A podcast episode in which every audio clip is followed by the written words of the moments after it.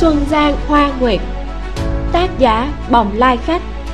Chuyển ngữ tỷ muội Dương Dương. Người đọc Vi Miu Truyện được phát duy nhất tại website vimiu.com và kênh youtube Vi Miu đọc truyện tình.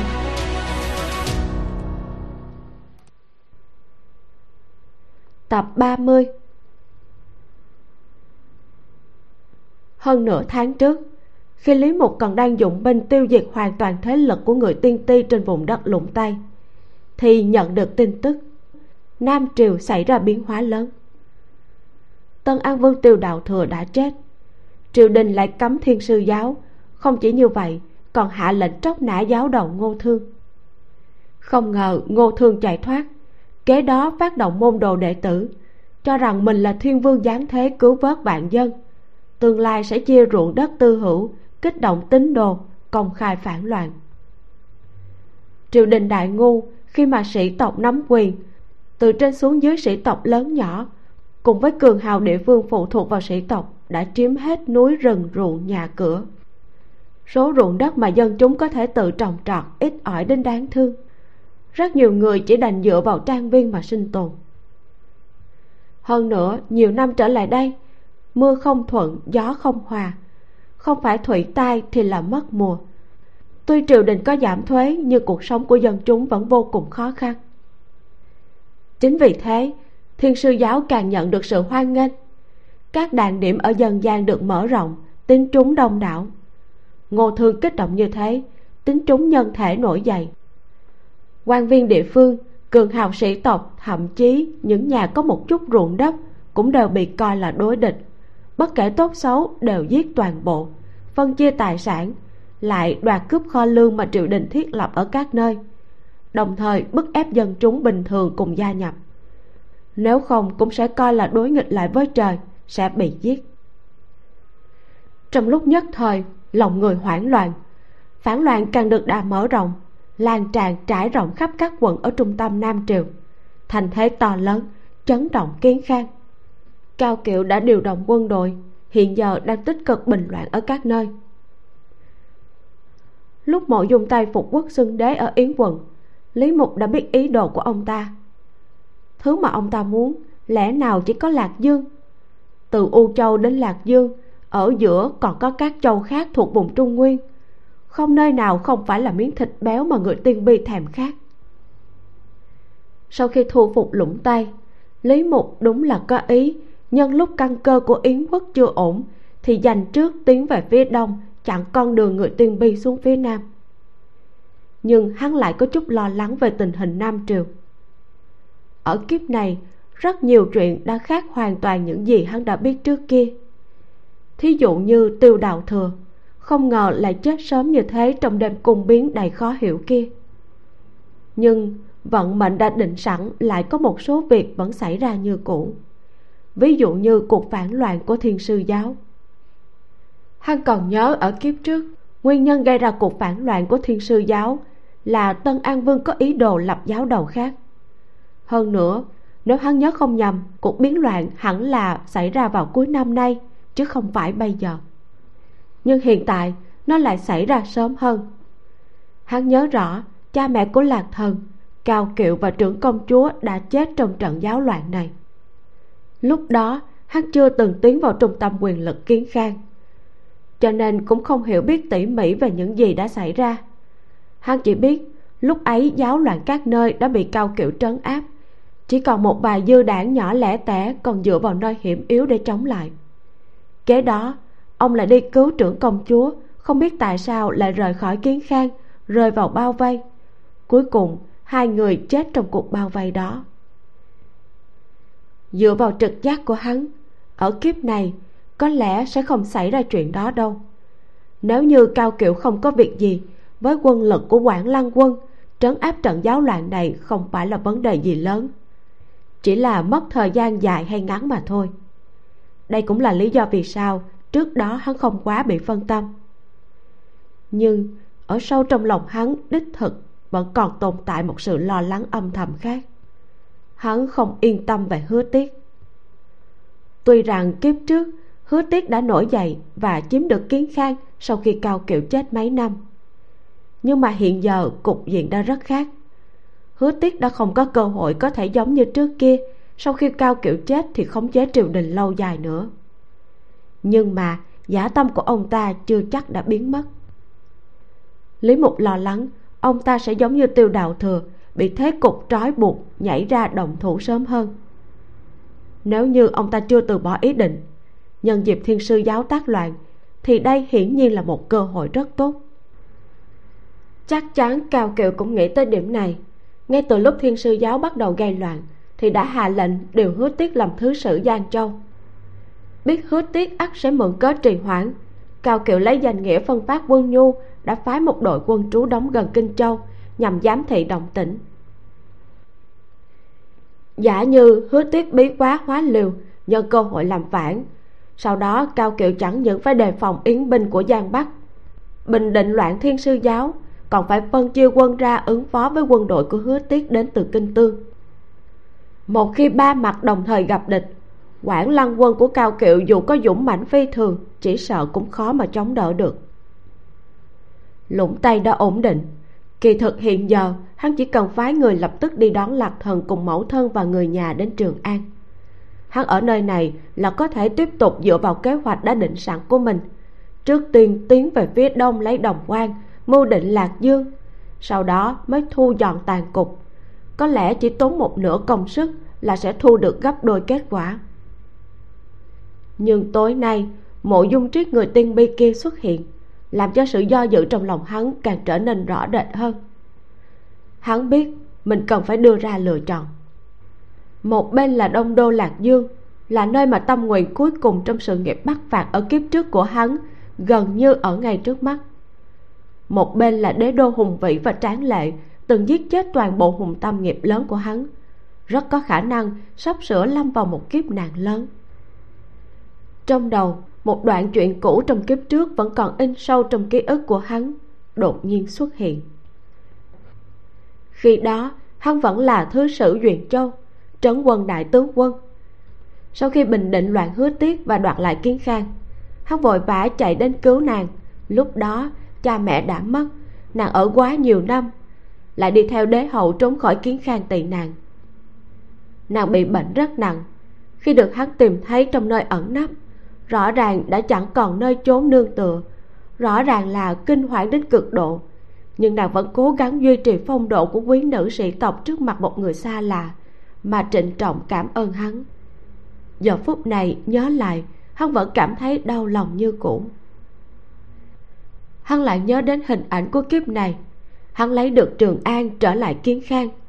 Đêm đó, cao kiệu bởi vì quá phấn khởi mà say rượu đến thất thố lấy kiếm viết chữ lên tường, cố gắng khuyên nhủ hắn theo ông tập viết chữ. Nếu như hứa tiết thật sự nhân loạn thiên sư giáo mà khởi binh làm phản, vậy thì nhân vật lãnh tụ sĩ tộc nam triều khiến cho hắn có đôi lúc e sợ tránh còn không kịp, rồi lại không thể nào không kính trọng ông. Thân ở địa vị cao chìm nổi trong quan trường nhưng lại vẫn giữ được chút tâm tính trẻ con như vậy sợ là sẽ phải rơi vào kiếp nạn lớn nhất trong đời này của ông. Ông ấy cũng là một người cha yêu thương con gái. Lạc dương thì có thể sau này tiếp tục mưu tính, nhưng có một số người, một số việc, so với lạc dương, bên nào nặng, bên nào nhẹ, hắn làm sao mà không biết rõ, chỉ là vẫn chưa đưa ra quyết định mà thôi. Lý mục mở mắt lấy quyển sách trên mặt mình ra, ngồi dậy. Cuối cùng đứng lên đi gọi người. Ra lệnh mời tưởng thao đến, nói có việc muốn thương nghị.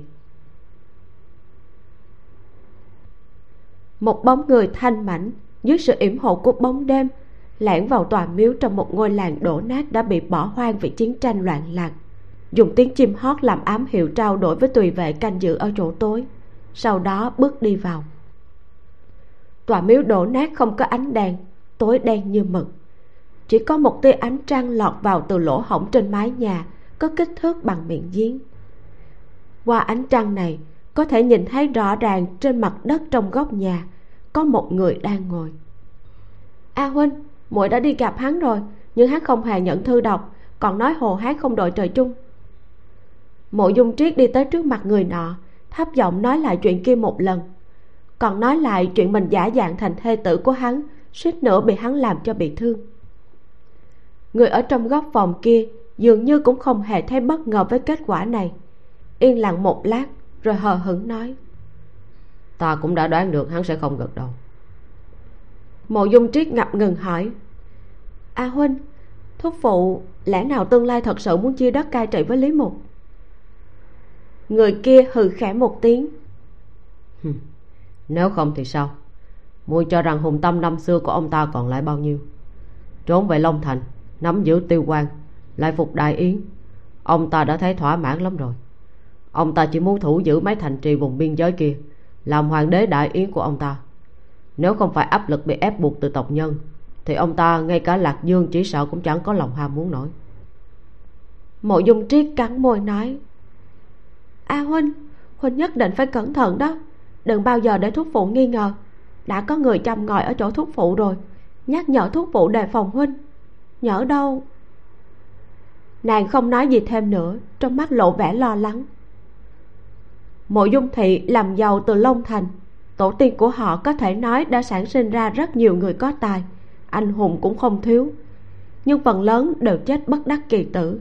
Hiếm có người sống thọ và chết yên tại nhà. Xa không đề cập tới nàng đã tận mắt nhìn thấy mười mấy huynh đệ thúc bá trong nhà, hiện giờ đã chẳng còn lại mấy người. Trong số những người chết, tất nhiên có những người chết dưới tay giặc, nhưng cũng có nhiều trường hợp. Chú, cháu, anh em, thậm chí là cha con giết nhau để tranh giành quyền lợi địa bàn. Điều này dường như đã trở thành lời nguyền của mộ dung gia, truyền từ đời này qua đời khác không thể thoát khỏi. Nam nhân kia không nói gì cả chậm rãi từ dưới đất đứng lên, đi đến dưới ánh trăng. Eo thẳm tóc vang dung mạo như ngọc, một gương mặt mỹ nam tử hiện ra dưới ánh trăng. Chính là mộ dung thế, huynh trưởng của mộ dung triết. Gã ngẩng đầu lên, ánh mắt xuyên qua lỗ ngói trên đỉnh đầu, nhìn ánh trăng rất lâu, rồi cúi đầu nói. Muội lập tức dẫn người lẻn đi nam triều một chuyến, làm một chuyện cho ta sau đó ghé tai mộ dung triết thì thầm mấy câu. Mộ dung triết giật mình thất thanh nói a à, huynh huynh thật sự có tính toán này sao? Làm sao có thể? Mộ dung thế rất bình tĩnh nói muội đi thử một lần nếu có cơ hội việc thành thì tốt nhất không thành cũng không tính là tổn thất. Nếu là bình thường ta dĩ nhiên không dám có tính toán này. Nhưng nam triệu đang hỗn loạn thiên sư giáo làm loạn khắp nơi cao kiểu nhất định đang bận rộn sức đầu mẻ tráng. Chỉ cần rối loạn, bất kể là chuyện gì đều có khả năng hết. Chỗ hứa tuyết kia, tuy chúng ta đi rồi nhưng vẫn để tài mắt ở đó. Theo tin tức mà ta có, ông ta vô cùng có khả năng sẽ nhân cơ hội gây bạo loạn. Nếu tin tức này là thật, thì không khác gì lửa cháy đổ thêm dầu. Mũi hành sự sẽ càng tiện lợi hơn. Hạt chân mày đang khóa chặt của mộ dung triết dần dần thả lỏng. Nghĩ một chút rồi cười a huynh nói đúng, nước đục sẽ bắt được cá. A huynh đã có phân phó, muội sẽ đi làm ngay. Chỉ mong hứa tiếc không phụ thế cục đang cực kỳ tốt này mà quấy nước càng đục hơn. Chúng ta mới càng có cơ hội. Muội chuẩn bị xong sẽ lên đường ngay. A huynh chờ tin của muội. Bóng dáng của mộ dung triết lại lần nữa biến mất trong bóng đêm. Mộ dung thế giống như một bức tượng đất, đứng thật lâu dưới ánh trăng, xuyên thấu qua lỗ ngói chậm rãi giơ một cánh tay lên đưa đến trước mặt. Nhìn chăm chăm vào lòng bàn tay đang mở nắm thành nắm đấm. Rất nhiều lần, bất kể gã dùng sức như thế nào, kể từ ngày đó, vết thương trên cánh tay này mặc dù đã lành, nhưng nó vẫn cứ mềm nhũn, yếu ớt, ngay cả một thanh kiếm cũng không thể cầm chắc. Gã đột ngột thả nắm tay bởi vì dùng sức nắm chặt mà bắt đầu run rẩy không ngừng. Cánh tay buông xuống vô lực thõng xuống eo, gã nhắm mắt lại, thở ra một hơi thật dài. Cũng vào trong đêm khuya đen như mực này, thượng du con sông lớn, kinh châu thuộc giang lăng. Bên cạnh doanh trại đang lập một hương án, xung quanh thắp hương nến, trên đó là năm con vật dùng để tế thần. Xung quanh đều có người đứng, tất cả đều mặc áo giáp nhưng rất yên ắng, không nghe được một tiếng tạp âm nào binh lính đứng đó, tay cầm đuốc, thân mặc khôi giáp, bầu không khí vô cùng khẩn trương. Ánh lửa chiếu sáng nơi này như ban ngày, soi rõ từng khuôn mặt của mọi người trước tế đàn. Mọi ánh mắt đều đổ dồn vào nam nhân đang đứng trước thần đàn. Gia chủ của hứa thị, hứa tiết. Trước đây từng giữ chức tư đồ thị lan lại bị triều đình chuyển từ vị trí từ thứ sử kinh châu làm thứ sử giang châu. Tối nay ông ta đã không còn dáng vẻ bệnh tật tráng trường nữa. Hai mắt sáng ngời, tinh thần phấn chấn. Ông ta đối mặt với mọi người. Ánh mắt đảo qua mấy chục tướng quân của đội quân nhà mình trước mặt, trầm giọng nói. Triều đình vô đạo, giang định đắc thế, hãm hại trung lương. Người căm hận trời oán thán, dẫn đến dân chúng bạo loạn. Nhưng mà triều đình không những không chỉnh đốn và cải cách, còn bức ép ta hết lần này đến lần khác làm sao ta có thể nhẫn nhịn được? Ta chỉ là tự bảo vệ mình mà thôi. Hứa tiếc ta ngay đêm nay uống máu ăn thề với các vị. Sau này, nếu được trời trợ giúp thì phú quý cùng hướng. Nếu như vi phạm lời thề, xin trời tru đất diệt. Trừ vì nguyện đi theo ta thì cùng nhau uống chén rượu này. Giọng ông ta vang dội. Nói xong, nhận lấy một trụy thủ từ tay một phó tướng đứng bên cạnh các ngón tay của mình, đưa ra nhỏ một giọt máu vào cốc rượu đặt trước thần án. Kế đó, mọi người cùng đồng loạt làm theo. Từng người tiến lên lấy máu ở ngón tay nhỏ vào trong cốc rượu. Sau đó, đồng loạt bưng cốc rượu máu lên uống cạn. Uống xong lại đồng thời quăng cốc đi. Trong tiếng vỡ giòn tan của mấy chục chiếc cốc rơi xuống đất phát ra, hứa tiết đầy khí phách ngửa mặt lên cười to, ánh mắt lại đảo qua từng người một mọi người nghị luận về kế hoạch lớn mấy ngày nữa phát binh đi chinh phạt kiên khang. Quần chúng sôi động nhiệt huyết. Chỉ duy nhất có một người là có dáng vẻ hoàn toàn khác. Ánh mắt của hứa tiết rơi xuống trên người dương tuyên đứng ở góc. Dương tuyên đứng một mình ở đó, nét mặt nghiêm trọng, không nói tiếng nào. Hứa tiết mặt mày không biểu cảm, đi qua chỗ ông ta, cười nói. Dương tướng quân đang suy nghĩ gì? Có thể nói với ta không? Dương tuyên vội nói không, muốn chào hỏi ông ta. Ai ngờ hứa tích lại đưa tay ra thuận thế, dẫn ông ta đi tới trước thần đàn. Bảo ông ta cùng mình đối diện với mọi người, lớn tiếng nói. Chư vị, kinh tương ta có được cục diện như hôm nay là nhờ công đầu của dương tướng quân. Bình thường ta coi hắn như thủ tục. Nhưng hôm nay trước thần đàn, hứa tiết ta cùng với dương tướng quân kết làm huynh đệ. Ta làm huynh hắn làm đệ từ nay về sau có phúc cùng hướng, có nạn cùng chịu. Nói xong lại gọi người lấy rượu, tự tay rót rượu đưa cho dương tuyên đang hoảng hốt đầy mặt. Không chỉ có dương tuyên, mà tất cả những tướng lĩnh quân phủ trong đại đường đều giật mình, đồng loạt nhìn qua. Ngày đó, đại quân của hứa thị thất bại thảm hại, tháo chạy trở về phía nam dương, sau đó lui lại kinh tương nam dương cũng lại rơi vào tay bắc hà. Thành quả bắc phạt đã lấy được trước đó, hóa thành hư không không nói. Một trận chiến dương địch càng hao binh tổn tướng, tổn thất thảm trọng. Hứa tiếc lúc ấy bị tân an vương xa lánh, không thể tự bảo vệ bản thân, đã lấy danh nghĩa dưỡng bệnh mà rời khỏi kiên khang, trở về tuyên thành. Lúc đó dương tuyên đã đến thỉnh tội. Khi mà tất cả mọi người cho rằng hứa tiếc sẽ xử tội dương tuyên, mặc dù giữ lại đầu của ông ta nhưng cũng sẽ không thiếu lên án và chỉ trích mạnh mẽ. Tuy nhiên, phản ứng của hứa tiết khiến cho tất cả mọi người đều bất ngờ. Khi đó, dương tuyên đã quỳ ở bên ngoài cả một đêm. Bình minh đến, hứa tiết đi ra, hai mắt đỏ bừng, thần sắc tiều tụy. Ông ta tự tay nâng dương tuyên đứng dậy, cuối cùng cũng nói chuyện. Câu đầu tiên khi nói, không những không trách cứ, mà còn hạ lệnh đẩy con trai hứa xước của mình ra, giết ngay trước mặt toàn quân. Nhằm an ủi vòng linh của những tướng sĩ đã bỏ mạng oan uổng. Ai mà không biết, hứa tiếc tuy con trai không ít, nhưng luôn coi trọng hứa xước cơ chứ. Tất cả đều bị giật mình. Thần tính cùng với quan tướng trong quân trước mặt ông ta đều khổ sở khuyên nhủ. Dương tuyên càng không dám đứng dậy, thỉnh cầu bỏ qua cho hứa xước, nói bản thân lúc đó thoái nhượng không thể giữ được soái ấn thì phải chịu trách nhiệm lớn hơn. Mọi người ở đây cho rằng, hứa tiếc chẳng qua chỉ làm bộ cho có. Cứ tưởng chuyện sẽ được cho qua, nhưng hành động kế tiếp của hứa tiết mới thật sự khiến người ta khiếp sợ. Hứa tiết thế mà không quan tâm đến những lời cầu xin của mọi người, thật sự hạ lệnh bắt hứa xước tới, muốn chém ở ngoài bên ngoài cổng doanh trại. Lúc này, hứa xước mới ý thức được tính nghiêm trọng của sự việc, khóc lóc xin tha thứ biện luận là do mình sợ lục giảng chi lấy được thành trì trước sẽ đè ép. Vì muốn cạnh tranh công lao với lục giảng chi nên mới bốc đồng mà làm ra chuyện sai lầm. Thỉnh cầu phụ thân tha thứ cho mình, còn hứa từ nay không dám làm thế. Dương tuyên cũng khổ sở cầu xin. Hứa tiếc nước mắt giàn giụa, nhưng lại không chịu tha cho gã, cuối cùng vẫn chém hứa xước. Việc này tuy rằng đã qua lâu rồi nhưng nó vẫn nằm sâu trong ký ức của mọi người, giống như vừa mới xảy ra ngày hôm qua.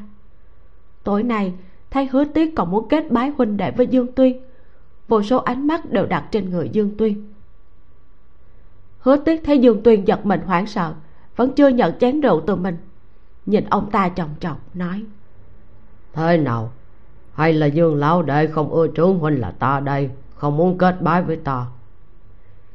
Dương tuyên hoàng hồn lập tức quỳ xuống nói. Hứa thứ sử nguyện kết bái với mặt tướng là phúc của mặt tướng. Chỉ là mặt tướng thần phận ti tiên tuyệt đối không dám có mơ ước này. Cầu xin thứ sử thù lại mệnh lệnh đã ban ra. Y tộc của thứ sử mặt tướng xin nhân và cảm kích. Hứa tiếc nâng dương tuyên dậy đưa rượu đến trước mặt ông ta cười to nói. Sao dương tướng quân lại khách sáo với ta vậy? Đã không nỡ vậy thì hãy kết bái với ta sau này chúng ta đối đãi như thủ túc. Người bằng lòng không? Dưới ánh mắt chăm chú của hứa Tuyết và mọi người, dương tuyên không còn cách nào khác, đành phải cười gượng nhận lấy rượu uống cạn. Hứa Tuyết cười vui vẻ, cầm tay gọi ông ta là hiền đệ. Những người còn lại đều kịp phản ứng, tỏ vẻ cực kỳ hâm mộ, tiến lên chúc mừng. Mãi sau, dương tuyên mới về được chỗ của mình. Nụ cười vẫn luôn treo trên mặt, đột nhiên biến mất cách hừng đông đã không còn bao lâu. Rất nhanh thôi, ông ta cũng sẽ không thể không dẫn dắt quân đội xuất phát từ nơi này, từ vùng ven sông đi xuống. Mục tiêu chính là kiến khang. Thiên sư giáo tác loạn, chỉ trong thời gian một tháng ngắn ngủi mà loạn đã lan đến các quận trung tâm nam triều, nhân số đã đạt đến mấy chục vạn người. Cao kiệu đang điều quân toàn lực trấn áp. Hứa tiếc đến cuối cùng không thể kiềm chế được nữa sau một tháng chờ đợi, đã âm thầm liên hợp với diêu đam và phùng hiền. Quận thủ của hai vùng lăng giang quyết định nhân cơ hội ngàn năm một phở này mà khởi binh từ vùng ven sông. Thân là tướng lĩnh của hứa thị, dương tuyên không thể từ chối. Ông ta đã từng âm thầm ôm chờ mong, hy vọng hứa tiết có thể nhân thất bại ở dương địch mà giáng tội mình. Dẫu cho có chém đầu, ông ta cũng có thể có lý do mà đoạn tuyệt hoàn toàn với chủ cũ nhưng bắt đầu từ ngày hứa Tuyết rơi nước mắt giàn giụa, chém chết hứa xước. Chút hy vọng mong manh này của dương tuyên đã hoàn toàn biến mất. Ông ta làm sao mà không biết? Hứa Tuyết thay đổi hoàn toàn thái độ. Trước tiên là giết con trai. Tối nay tự hạ thấp bản thân, nguyện kết bái huynh đệ với mình, mục đích là gì? Thành thật mà nói, mặc dù không có trận diễn tối nay của hứa tiết dương tuyên cũng chưa từng nảy sinh ý nghĩ phản bội ông ta chỉ có thể phụng mệnh, dẫn quân tiến về phía đông, không còn cách nào khác. Mấy ngày nay, điều khiến dương tuyên lo lắng không phải là có nên nghe theo hứa tiết xuất quân hay không, mà là một chuyện khác. Hứa tiết cũng chẳng sợ cao kiều. Bên trong nam triều, người duy nhất mà ông ta kiên dè chính là lý mục hiện đang ở lũng tây xa xôi. Dương tuyền biết hứa tiết giấu mình đã phái người lặng lẽ đi kinh khẩu ý đồ bắt cóc lưu thị mẹ của lý mục tới. Để sau này ngộ nhỡ lý mục mang binh về, thì trong tay đã có một con tin để uy hiếp. Tên đã ở trên dây, không thể không phát. Dương tuyền do dự rất lâu, cuối cùng hạ quyết tâm, lặng lẽ gọi tâm phúc tới dặn dò một hồi. Nhìn theo bóng dáng rời đi biến mất trong bóng đêm, tảng đá vẫn luôn đè nặng trong lòng ông ta mấy ngày qua, cuối cùng cũng thả lỏng một chút đối với cuộc nổi loạn sắp xảy ra này, lấy lực bản thân của dương tuyên không thể nào thay đổi được gì cả. Điều ông ta có thể làm cũng chỉ có như thế mà thôi.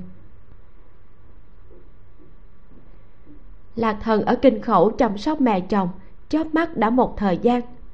Ngày hôm nay lưu thị gọi nàng tới, nói à gì à mẫu thần của con chắc là sắp sinh rồi. Cao tướng công lại phải đi bình loan chỗ của ta mọi thứ đều ổn, không có chuyện gì cả. Con không cần phải ở bên ta mãi đâu. Con nên quay về chăm sóc mẫu thân của con đi. Như vậy ta mới yên tâm. Ngày dự sinh của mẫu thân là vào cuối tháng này. Đã mấy ngày qua, lạc thần đều nghĩ tới chuyện này. Đang muốn tìm cơ hội bày tỏ với lưu thị. Không ngờ, nàng còn chưa mở miệng, thì bà đã nghĩ cho nàng trước chủ động kêu nàng về nhà. Trong lòng lạc thần vô cùng cảm động nàng đáp vâng lại nói. A gia hay là người cũng theo con đi về kiến khang được không? Lưu thị cười nói kinh khẩu rất thái bình ta không muốn đi rồi làm phiền cho con. Tự con đi đi chừng nào trưởng công chúa sinh xong rồi thì nhớ gửi tin cho ta biết. Loạn thiên sư giáo bắt đầu từ vùng tam ngô trong một thời gian ngắn đã thổi quét lan rộng gần đến bụng giang nam.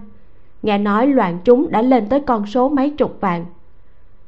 Đại ngô từ lúc lập quốc tới nay, tuy rằng nội loạn không ngừng, nhưng thành thế to lớn như thế này vẫn là lần đầu tiên. Kiến khang là quốc đô, có địa hình bằng phẳng, xung quanh không có nơi hiểm yếu để dựa vào.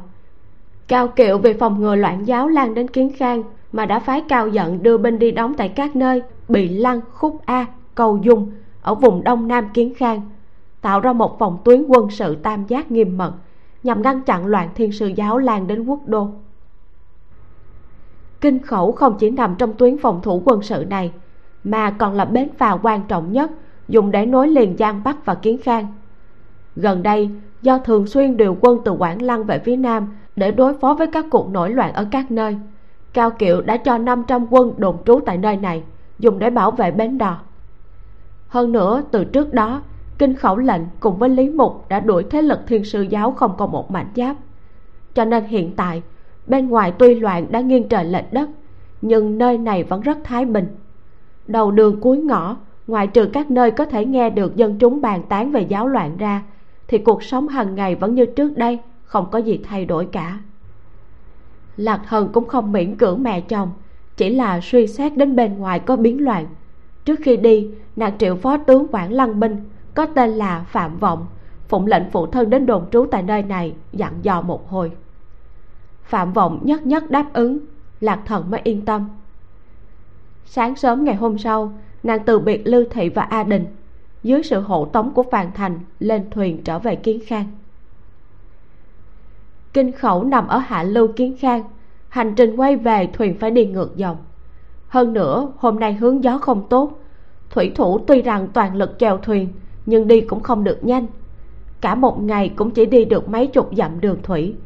Cứ theo tốc độ này thì ít nhất phải sáu bảy ngày mới có thể về tới kiến khang. Lạc thần biết, phụ thân hiện giờ không ở kiến khang, mẫu thân lại sắp sinh, trong lòng chỉ mong mỏi muốn về thật sớm. Mấy ngày kế tiếp, trời còn chưa sáng, thuyền đã đi, trời tối mịt mới dừng thuyền. Cứ đi như thế hai ngày hướng gió chuyển tốt, cuối cùng tốc độ đã đi nhanh hơn. Lại đi thuyền thêm một ngày nữa. Lúc mà hành trình đã đi quá được một nửa đường, lại phát hiện thủy đạo hình như bị tắc nghẽn. Những con thuyền đi phía trước càng đi chậm dần, cuối cùng nghẽn lại và hoàn toàn dừng hẳn, căn bản không thể đi tiếp được nữa. Trên mặt sông có đủ loại thuyền lớn nhỏ bị phong tỏa, bên bờ có đại quân đi ngang qua người đưa tin trong quân cưỡi ngựa không ngừng qua lại chen lớn giữa bọn họ, không khí rất khác thường.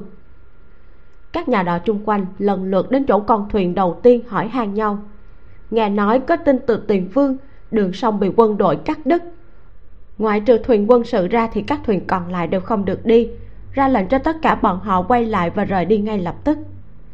Những con thuyền trên sông phần lớn đều là thương thuyền chất đầy hàng hóa, từ thượng nguồn đến đây đã mấy ngày thấy rằng chỉ còn hai ngày nữa sẽ đến kiến khang. Đột nhiên biết được tin tức này, bọn họ lập tức xôn xao, cực kỳ bất mãn. Có người mắng mỏ, có người dậm chân, có người bàn tán với nhau về nội tình mới vừa biết được. Nghe nói là quân đội của triều đình không đánh lại thiên sư giáo. Những người đó có thần tiên hộ thể, có thể đi xuyên tường, đào thương bất nhập, sắp đánh tới kiến khang rồi, cho nên mới phong tỏa con đường không cho thông hành tiếng mắng chửi lại nổi lên bốn phía, hầu hết là mắng chửi quân triều đình vô năng.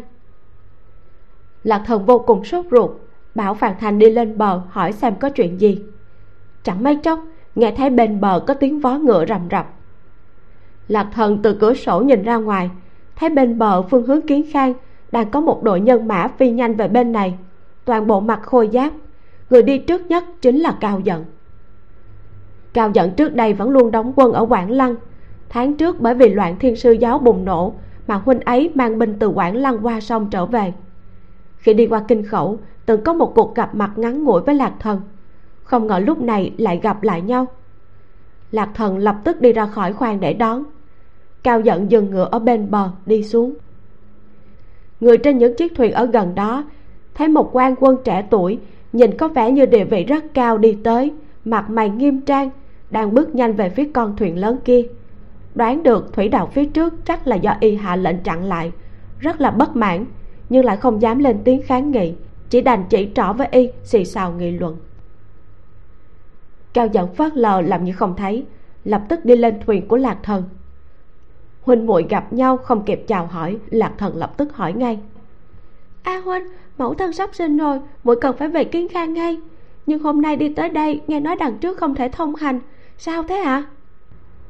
Cao giận hỏi một đằng trả lời một nẻo. Bá phụ cứ tưởng muội còn đang ở kinh khẩu. Mới ngày hôm trước bá phụ kêu huynh phái người đi báo tin cho muội. Kêu muội tạm thời ở lại nơi đó không cần phải quay về kiến khang. Xảy ra chuyện gì thế hả? Lạc thần nghĩ tới đội quân đi qua vội vã bên bờ kia lại nghĩ tới những xì xào bàn tán của nhà đò tim nàng thắt lại. Lẽ nào thiên sư giáo thật sự sắp đánh tới rồi? Cao dẫn lắc đầu thần sắc ngưng trọng không phải thiên sư giáo. So với thiên sư giáo thì càng phiền phức hơn nhiều. Hứa tiết làm phản rồi. Tình hình khẩn cấp ta đã ra lệnh phong tỏa tất cả các tuyến đường bộ và đường thủy dẫn đến kiên khang. Lạc thần giật mình hoảng sợ. Sao? Hứa tiết cũng làm phản? Cao giận gật đầu nói. Tin vừa mới nhận được mấy ngày trước hứa tiết đã tập hợp nhân mã không dưới 10 vạn. Từ thượng du chiêu quân làm hai đường tây nam ở hai hướng tuyên thành đồng thời phát binh đang đánh tới kiến khang. Cao giận dừng lại một chút, cau mày, rồi nói tiếp. Kiến khang không có địa thế để dựa vào. Hơn nữa thiên sư giáo quá mức hung hăng ngang ngược, là một lực cản rất lớn. Bá phụ sợ ngộ nhỡ có biến, bảo huỳnh gửi tin cho muội bảo muội đừng có về kiến khang, mà cứ tạm thời ở lại kinh khẩu. Kinh khẩu dưới kiến khang, hiện giờ còn an toàn hơn cả kiến khang nữa. Sau đó nếu như có biến cố gì, thì cũng tiện đưa muội qua sông đi quán lăng tránh nạn nếu như nói vừa rồi lạc thần chỉ giật mình kinh ngạc. Nhưng lúc này, khi nghe được những an bài của phụ thân đối với mình từ chỗ a huynh, lạc thần trở nên cực kỳ khiếp sợ. Quân quản lăng đóng ở giang bắc, trực tiếp đối mặt với bắc hạ, có nhiệm vụ trấn giữ các cửa ải ở hạ lưu sông trường giang, không thể phân phối toàn bộ nhân mã qua sông được. Đối phó với mấy chục bạn giáo chúng thiên sư giáo vừa mới nổi lên ở các nơi kia, vốn đã phải đỡ trái hở phải hiện giờ lại cộng thêm hơn 10 vạn phản quân của hứa tiết được huấn luyện đàng hoàng, có kinh nghiệm từng trải qua chiến trường. Không hề nghi ngờ cục diện đang cực kỳ rối ren và khó khăn. Thảo nào phụ thân không cho nàng quay về kiến khang. Mặt của lạc thần tái đi, hỏi dồn. Mẫu thân thì sao? Chỗ mẫu thân có ổn không? Phản quân dù nhanh thì cũng không thể nào nhanh như vậy mà đánh tới được. Bá phụ vừa nhận được tin tức đang trên đường quay về kiến khang rồi bá phụ trở về là để sắp xếp phòng thủ thành. Và còn có an bài cho bá mẫu nữa. Bá phụ sẽ bảo vệ tốt cho bá mẫu. Muội cứ yên tâm đi, cứ quay lại trước. Muội thay huynh truyền lệnh cho phạm vọng, bảo y phải gia tăng cẩn thận gấp đôi. Chỗ huynh sẽ gọi thêm người, nhóm phàn thành thì đi cùng muội trở lại kinh khẩu. Lạc thần sửng sốt một hồi, nhớ tới bộ dáng vội vã của cao giận vừa rồi. Rõ ràng huynh ấy có việc quân sự cấp bách bên mình nàng nhìn những chiếc thuyền không nhìn thấy điểm cuối trên mặt sông phía trước. Biết rằng, nếu tình hình không thực sự nghiêm trọng, phụ thân sẽ không bao giờ sắp xếp như vậy cho nàng. Về phần mẫu thân, chắc hẳn cha cũng sẽ có thu xếp tốt. Giống như a huynh vừa nói, tình hình nguy kịch, nếu như nàng không nghe theo mà cứ nhất quyết đi về nhà, nói không chừng sẽ biến thành trói buộc cho mọi người. Muội hiểu rồi, muội lập tức quay lại kinh khẩu ngay cao giận thấy nàng đồng ý quay lại thì thở phào nhẹ nhõm lại an ủi. Bá phụ có suy tính như thế cũng chỉ phòng ngừa tai họa có thể xảy ra mà thôi muội không cần phải lo lắng quá. Lạc thần gật đầu nhìn huynh ấy lên bờ gọi một phó tướng tới điểm một đội nhân mã giao cho phàn thành và dặn dò một hồi. Lạc thần rướng người hô to lên với cao giận. A huynh chỗ lan quân của muội huynh nhớ bảo cha truyền tin cho huynh ấy đó huynh ấy mà biết kiến khang đang trong tình thế khẩn cấp, nhất định sẽ mang binh về giúp cha. Cao giận quay đầu lại gật đầu. Còn nữa hả bên bờ tầng hoài có một tòa tầng lâu, bên trong có một tỷ tỷ tên là lục nương. Nếu như kiến khang có xảy ra chuyện gì anh huynh nhớ cho người bảo vệ tỷ ấy hộ muội nha. Cao giận ngớ người, nhưng cũng không hỏi nhiều, chỉ vẫy vẫy tay với lạc thần, tỏ vẻ mình đã nhớ rồi. Ý bảo nàng đi vào trong khoang thuyền sau đó thì lên ngựa mang theo người rời đi. Vừa rồi cao giận vội vàng đến đây, giờ phút này cũng vội vàng rời đi. Rất nhanh, bóng dáng đoàn ngựa của y đã biến mất ở cuối bờ sông. Lạc thần kiềm chế những rối loạn trong lòng, kêu phàn thành chuẩn bị quay về lại kinh khẩu. Đường về xuôi dòng, tốc độ rất nhanh, không tới hai ngày thuyền đã trở lại kinh khẩu. Kinh khẩu thoạt nhìn không khác biệt gì so với lúc lạc thần rời đi ngoài trừ bóng dáng mấy trăm quân coi giữ những nơi trọng yếu, từ trên thuyền nhìn về bên bờ, cảnh tượng bình yên, không hề cảm nhận được bầu không khí khẩn trương gì cả. Thuyền dần dần cập bờ, lạc thần đang chuẩn bị đi lên bờ, chợt nghe bên bờ có người gọi mình rất to. Người đó là một người hầu thân cận của phạm vọng. Khi lạc thần gặp phạm vọng, thì người này cũng có ở đó nên nàng nhận ra ngay. Người đó chạy một mạch đến bến tàu không đợi thuyền dừng lại đã tung người nhảy lên thuyền, quỳ xuống trước mặt lạc thần. Nói là phạm tướng quân đang có việc gấp muốn tìm nàng. Đêm qua đã phái người đuổi theo, không ngờ hôm nay nàng lại quay lại. Thì ra, đêm qua phạm vọng nhận được một lá thư. Trong thư nói có người muốn gây bất lợi với lý lão phu nhân. Kêu mọi người phải đề phòng nghiêm ngặt. Ngoài ra cũng không nói gì nhiều. Cũng chẳng hề có lạc khoản. Người cầm thư đến đưa xong thì cũng đi ngay phạm vọng nhất thời không hiểu gì cả. Vừa không biết tình hình cụ thể rốt cuộc như thế nào, lại càng không biết người nào muốn gây bất lợi cho lão phu nhân. Nhưng mà, đã nhận được cảnh báo rồi, thì ngay trong đêm tức khắc phái binh đến bảo vệ lý gia. Sau đó thì phái người suốt đêm đi kiến khang để gửi tin này cho lạc thần. Tim của lạc thần đập bột một cái. Phản ứng đầu tiên của nàng chính là hứa tiếc muốn bắt mẹ chồng lập con tin uy hiếp lý mục nàng vội vã lên bờ chạy ngay về nhà. Nhìn thấy lư thị, thấy bà bình yên vô sự thì yên tâm. Sau đó lại triệu phạm vọng và kinh khẩu lệnh tới, đem chuyện trên đường mình gặp cao giận. Biết được hứa tiết đã khởi binh tạo phản, sau đó lại quay sang phạm vọng, chuyển mệnh lệnh của cao giận, yêu cầu hắn bảo vệ tốt bến đò.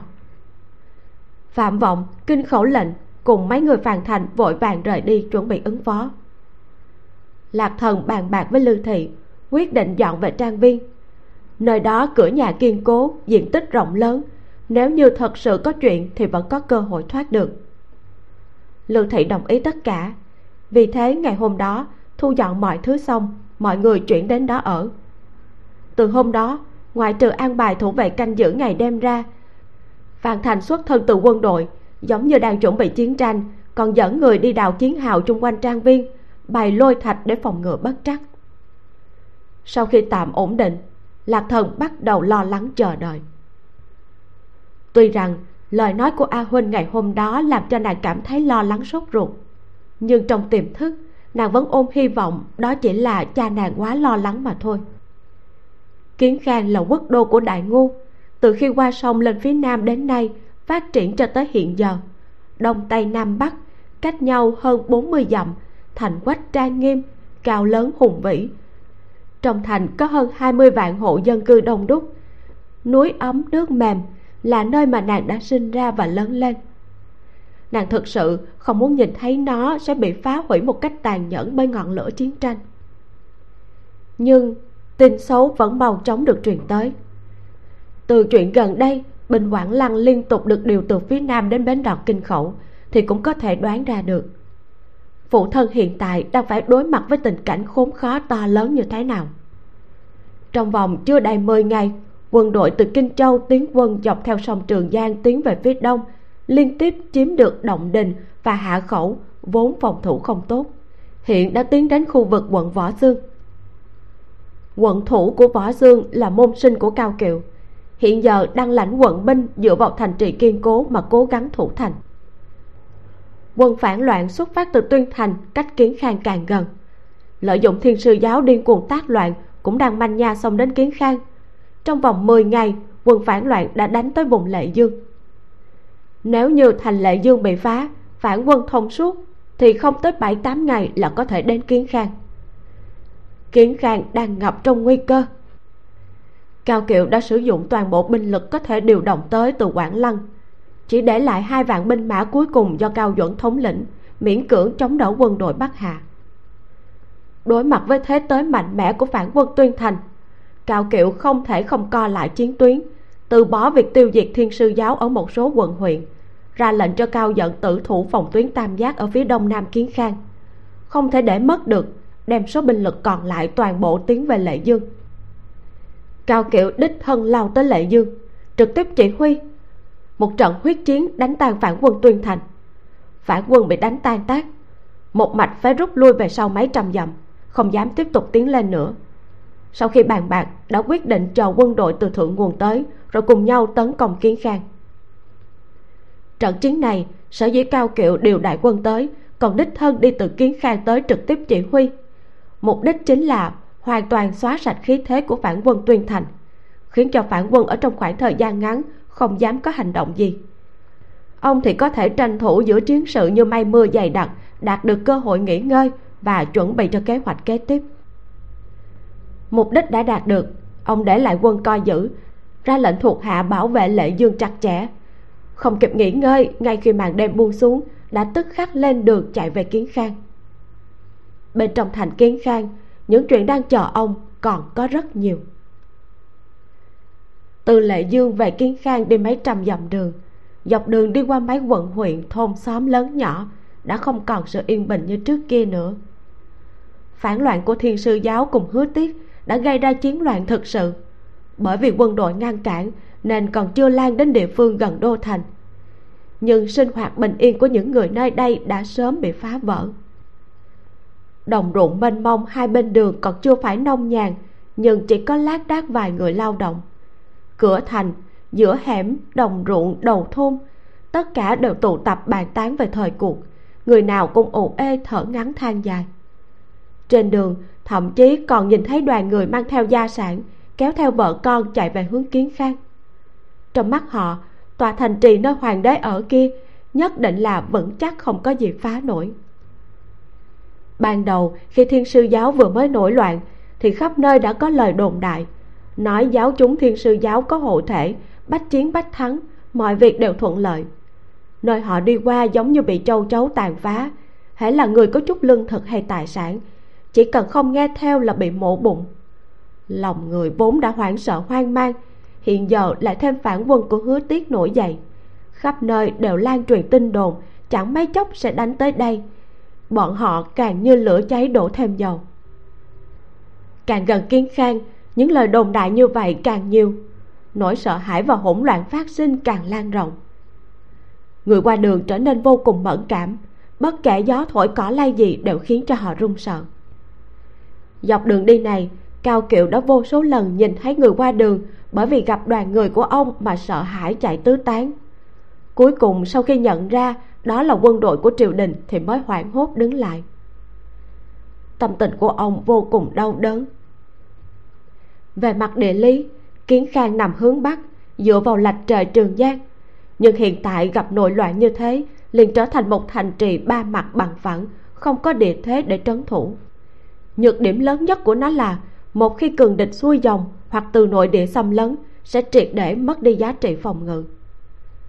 Xét về thực lực quân sự, cho dù có thêm quân đội của lục thầy lúc trước tham gia vào, thì giờ đây họ cũng hoàn toàn rơi vào thế bất lợi giáo chúng thiên sư giáo gây loạn. Theo báo cáo của địa phương, một châu, dương châu, bao gồm 16 quận và hơn 70 huyện, đã có hơn 20 vạn loạn chúng. Những người này giống như bị trúng cổ, bị kích động tấn công vào thành và chiếm lãnh thổ, trạng thái như điên cuồng. Khi đụng phải quân đội triều đình phái đi bao vây và tiêu diệt, luận về mức độ tàn nhẫn không muốn sống, mấy lão tướng có kinh nghiệm ra trường dưới trướng của cao kiệu thấy mà cũng phải kinh hãi lực lượng của bọn họ vẫn đang mở rộng như quả cầu tuyết đang lăn. Càng không cần phải nói, hiện giờ lại có thêm phản quân hứa tiết khí thế tấn công của phản quân tuyên thành tuy đã tạm thời bị đè ép xuống, để kiến khang có cơ hội tạm nghỉ, nhưng đây cũng chỉ là một đoạn nghỉ ngắn mà thôi. Cao kiệu hiểu rõ, những gì ông sắp phải đối mặt là một trận chiến càng khó khăn hơn. Đối mặt với đại quân phản loạn từ kinh châu kéo tới, quận võ xương sẽ không thủ vững được bao lâu ở phương hướng này, binh lực mà ông có thể phân bố để hỗ trợ phòng thủ cũng có hạn. Triển khai toàn bộ phòng ngự là một điều viễn vông. Ông đã chọn thiết lập hệ thống phòng thủ dày đặc ở quận vọng giang, xa hơn về phía hạ lưu, với hy vọng sử dụng địa hình và lực lượng phòng thủ vững chắc của nơi này. Ngăn cản bước chân của quân nổi dậy tấn công về kiến khang càng nhiều càng tốt. Đối với kiến khang, ông cũng đã đưa ra một quyết định quyết định như thế đối với ông mà nói là một quá trình cực kỳ gian nan. Nhưng trong lòng ông hiểu, trong tình hình phản quân hứa tiết và thiên sư giáo hỗ trợ lẫn nhau, quân đội quảng lăng lại lâm vào thế bị động. Sắp xếp như vậy là hoàn toàn cần thiết. Trong hoàn cảnh kiến khang hoàn toàn không thể phòng thủ, thay vì nằm yên cầu may để rồi cuối cùng không thể cứu vãn được, không bằng lên kế hoạch trước, lấy lùi làm tiến. Tranh thủ nhiều cơ hội và thời gian hơn cho trận chiến không thể tránh khỏi này. Ông càng không thể ký thác toàn bộ hy vọng vào viện quân. Nhận ra mức độ nghiêm trọng của tình hình khi biết tin hứa tiết sẽ lợi dụng hỗn loạn để tấn công kiến khang, ông đã lập tức phát tin khẩn cấp triệu lý mục ở lũng tây xa xôi trở về. Nhưng lý mục có thể lập tức quay về hay không thì ông không thể xác định. Ông biết cục diện của lý mục ở lũng tây rất tốt. Sau khi bình định được lũng tây nhân lúc sĩ khí đang tăng cao, mà một đòn xuất quan rồi mưu định lạc dương. Một sự cám dỗ như vậy so với lời triệu về, hành quân đường dài quay về viện trợ kiến khang. Trong tình hình, thần tử nắm thực quyền luôn bị triều đình hạn chế. Đối với lý mục có thân phận ngoại thần mà nói, chắc chắn sẽ phải cân nhắc rất nhiều. Đổi lại là ông thì cũng vậy, huống chi là hắn. Thẳng thắn mà nói, đối với tâm tư của người con rể này, cho đến nay cao kiệu vẫn chưa nắm bắt được. Cho nên ông không dám ký thác toàn bộ hy vọng của kiến khang vào cứu viện. Đô thành nam triều dẫu cho thế đơn lực mỏng, cao kiệu cũng sẽ không bao giờ từ bỏ. Nhưng trước tiên, ông phải an bài cẩn thận toàn bộ để không phải lo lắng về sau. Đã mấy ngày đêm, ông chưa được chợp mắt. Ngồi trên lưng ngựa mà hai mắt đau đến mức không cách nào chớp thuận lợi. Một trận gió thổi qua suýt nữa là khiến ông phải rơi lệ cao kiệu hiển nhiên là cực kỳ mệt mỏi. Nhưng toàn thân đều bị cảm xúc căng thẳng khống chế từ trong ra ngoài. Căn bản không cảm nhận được sự mệt mỏi trên người. Vào buổi trưa ngày thứ ba, sau trận chiến lệ dương kết thúc, đoàn người cao kiệu cuối cùng về tới kiến khang. Ông phóng ngựa lao qua cửa nam tòa thành. Đã nhiều năm rồi, ông chưa khoác lại chiến giáp. Dân chúng trong thành kiến khang càng quen với phong phạm một thân bạch y của cao tướng công cho nên, khi nhìn thấy ông cưỡi ngựa vào thành, những người gần đó đều không nhận ra. Chỉ mang theo ánh mắt khó hiểu bất an nhìn người quân nhân có vẻ như vừa mới từ chiến trường trở về này. Đột nhiên một giọng nói vang lên. Là cao tướng công, cao tướng công trở về. Những người xung quanh cuối cùng cũng nhận ra ông. Cảm xúc của họ trở nên kích động, lần lượt gọi ông và lao về phía ông. Gần cổng thành phía nam trở nên náo động. Những lo lắng và sợ hãi về tương lai bất định của kiến khang hiện ra trong mắt họ do những lời đồn thổi kinh hoàng khắp bầu trời, đã biến mất vào khoảnh khắc họ nhìn thấy cao kiệu trong bộ quân phục đột nhiên xuất hiện trước mặt mình. Họ hào hứng, phấn khởi, đầy tin tưởng và ỷ lại.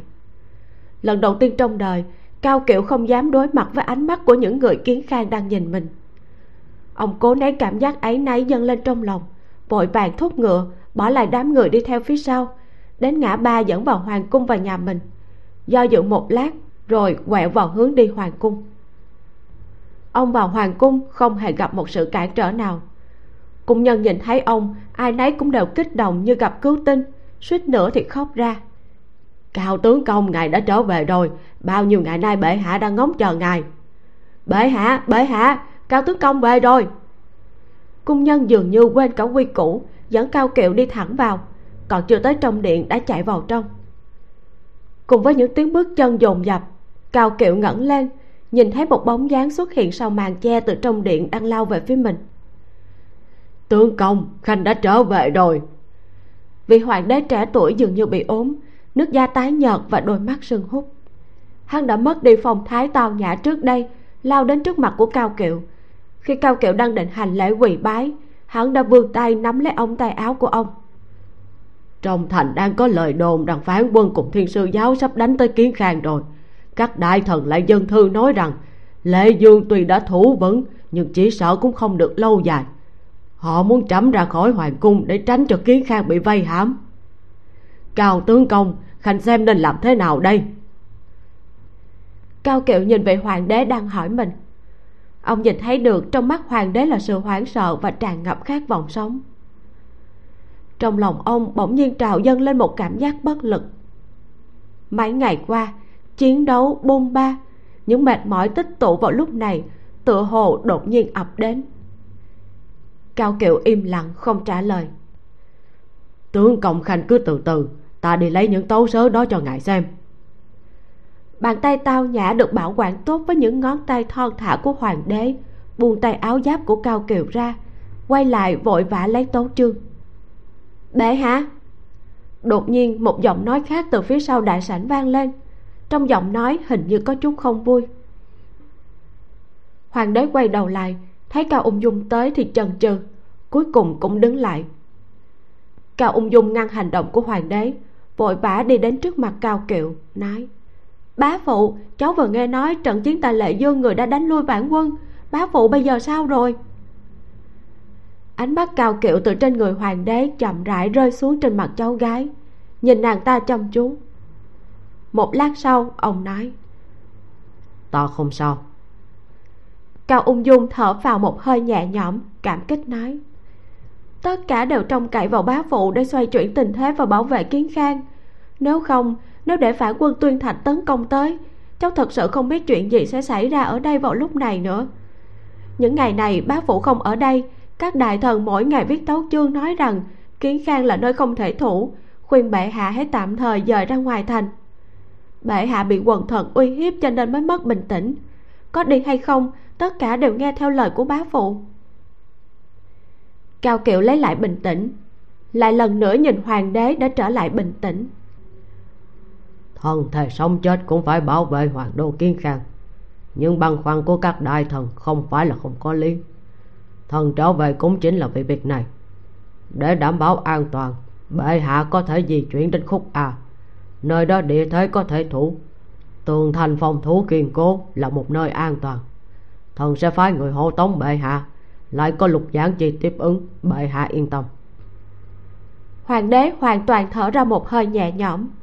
Giờ khắc này, quả thực có thể dùng cảm thụ vui mừng khôn xiết để hình dung y. Từ đông dương vương sống trong nhung lụa, vô ưu vô lo, biến thành hoàng đế một quốc gia.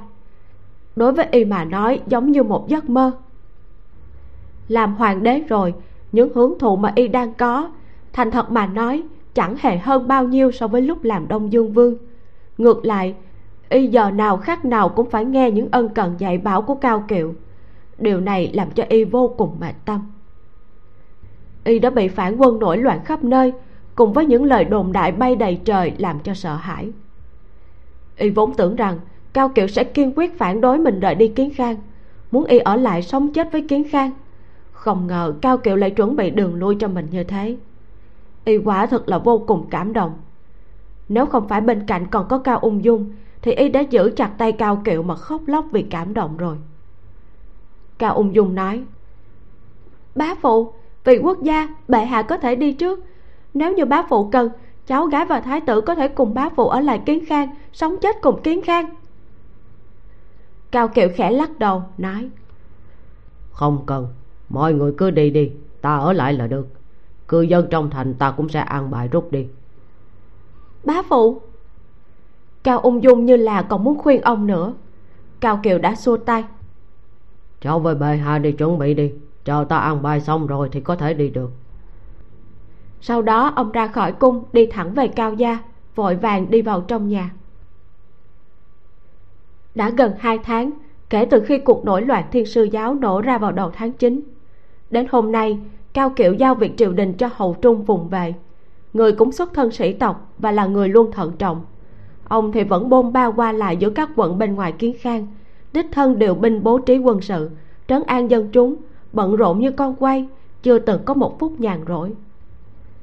Lần cuối cùng ông xuất hiện ở nhà là 10 ngày trước. Cao thất biết gia chủ trở về thì mừng như điên, chạy ra khỏi cổng để đón, dắt ngựa cho ông cao kiệu ngay lập tức hỏi về trưởng công chúa. Biết thê tử không làm sao, gấp gáp bước vào trong. Khi sắp đến phòng ngủ, a cúc cùng với mấy thị nữ trước đó đã được lạc thần dặn ở lại chăm sóc cho mẫu thân, mới từ bên trong đi ra. Thấy ông đột nhiên trở về thì mừng rỡ ra đón. Trưởng công chúa đang ngủ trưa à? Vừa mới ngủ được một lúc rồi, chắc là cũng sắp dậy. Ngày hôm qua nhận được tin lệ dương chiến thắng, trưởng công chúa rất vui giữa trưa có ăn một bát cơm nghỉ ngơi một lúc. Sau đó thì có đi dạo qua lại ở đình viện theo dặn dò của thái y. À, đi chưa được một vòng thì đã nói là hết sức rồi. Còn nói chân phụ lên rất nặng nên nô tỳ liền đỡ về phòng. Sáng nay thái y có tới xem nói mọi thứ đều rất tốt. Bảo cứ yên tâm chờ sinh là được. Tính ngày thì chắc là cuối tháng này nhiều nhất là hơn 10 ngày nữa thôi. Không đợi cao kiệu hỏi, a cúc đã kể lại cho ông về cuộc sống hàng ngày của tiêu vĩnh gia trong những ngày qua. Cao kiệu đi qua đình viện, bước lên bậc thang mái hiên đi tới cửa, đẩy cánh cửa khép hờ ra, bước nhẹ đến bên giường rồi chậm rãi ngồi xuống. Lần mang thai này không chỉ khiến cho cơ thể của bà bị phù nề, mà giờ đây ngay cả tay chân của bà cũng sưng to chẳng trách a cúc nói rằng bà chưa đi được một vòng sân thì đã than thở là không đi nổi nữa. Cao kiệu ngắm nhìn dung nhan đang ngủ say của thê tử, đôi lông mày nhíu chặt mấy ngày nay cuối cùng cũng từ từ hóa giải. Ông đưa tay ra, nắm lấy bàn chân đi đôi tất mềm mại màu trắng thò ra khỏi góc chân của bà, nhẹ nhàng xoa bóp lòng bàn chân và mu bàn chân cho bà. Hàng mi của tiêu vĩnh gia khẽ động đậy, bà tỉnh dậy, mở mắt ra không ngờ trông thấy trượng phu lại ngồi bên mép giường đang xoa bóp chân cho mình. Vô cùng mừng rỡ gọi ông một tiếng, rồi ngồi dậy nói, cứ tưởng mình vẫn đang ở lệ dương chứ, mình về khi nào vậy? Cao kiệu đáp lời, ông đặt một chiếc gối dưới lưng thê tử, đỡ bà dựa vào đó. Bản thân thì dịch đến gần bà, hỏi bà những ngày này cảm thấy như thế nào? Tiêu vĩnh gia nói, tôi vẫn bình thường giờ chỉ mong con nó mau ra ngoài thôi. May mà thấy y nói là chỉ còn mấy ngày nữa. Thật là sốt ruột quá đi. Cao kiệu áp tay vào cái bụng đã phồng to của thê tử như là nghe được động tĩnh bên trong miệng nói. Nàng cứ có cái tật xấu này mãi chẳng sửa được. Lúc nào ra thì con nó sẽ tự ra thôi. May mà a di nó không giống mình. Chỉ mong đứa nhỏ trong bụng này bất kể là con trai hay con gái, tính tình cũng không được giống mình. Người gì mà chăm rì rì, tức muốn chết. Cao kiệu cười to. Ha ha ha.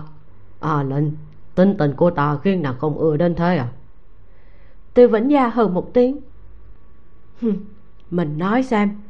Tôi chỉ thấy lạ, sao hồi xưa tôi lại thích mình, cứ khóc lóc ý ôi đòi gái cho mình. Làm cho bản thân tôi thiệt thòi biết bao nhiêu cao kiệu cười đến mức hai vai rung lên nói. Giờ nàng hối hận cũng chưa muộn mà. Tư Vĩnh Gia cũng không biết tại sao mình lại nói chuyện này với trượng phu. Nhớ tới chuyện cũ thời thiếu nữ bản thân cũng thấy buồn cười. Thế là bật cười lên. Bà ngước mắt nhìn khuôn mặt của trượng phu. Một lúc lâu sau nụ cười từ từ biến mất. Đưa tay vuốt nhẹ lông mày hiện đã hằn dấu chữ xuyên. Dù là có cười to thoải mái cũng không thể biến mất được của ông. Thở dài, nói mới có một thời gian thôi mà mình đã gầy như thế này rồi. Mình mệt rồi đúng không? Thôi đi ngủ đi. Cao kiệu nói không mệt. Từ vĩnh gia thấy cả người ông lộ vẻ phong trần, chiến giáp trên người còn chưa cởi. Biết ông cũng vô cùng mệt mỏi rồi. Vui đùa hai câu rồi dừng lại, đi xuống giường gọi người mang nước vào. Hậu hạ ông tắm rửa thay quần áo lại ăn vài thứ. Cho ông nghỉ ngơi một chút tinh thần cũng đã khá lên, bà mới hỏi. Tình hình bên ngoài bây giờ thế nào rồi mình? Lúc a di đi, nó có nói cho tôi sinh rồi sẽ về thăm. Tôi thấy hơi không yên lòng. Nụ cười vừa nãy trên mặt cao kiệu dần dần biến mất. Ông nói Tòa đã dặn dò phó tử an, bảo nó gửi tin cho a di. Dặn con nó tạm thời cứ ở lại kinh khẩu, đừng vội quay về kiên khang từ vĩnh gia nghe xong, thần sắc hơi đổi. Ý tứ trong lời nói của trưởng phu làm sao bà nghe không hiểu? Huống chi mấy ngày này, những lời đồn đại bên ngoài hoặc ít hoặc nhiều bà vẫn nghe thấy. Bà ngập ngừng hỏi, ý của mình là lẽ nào kiến khang thật sự không thủ được ư? À lệnh à ta về nhà chính là muốn nói với nàng chuyện này.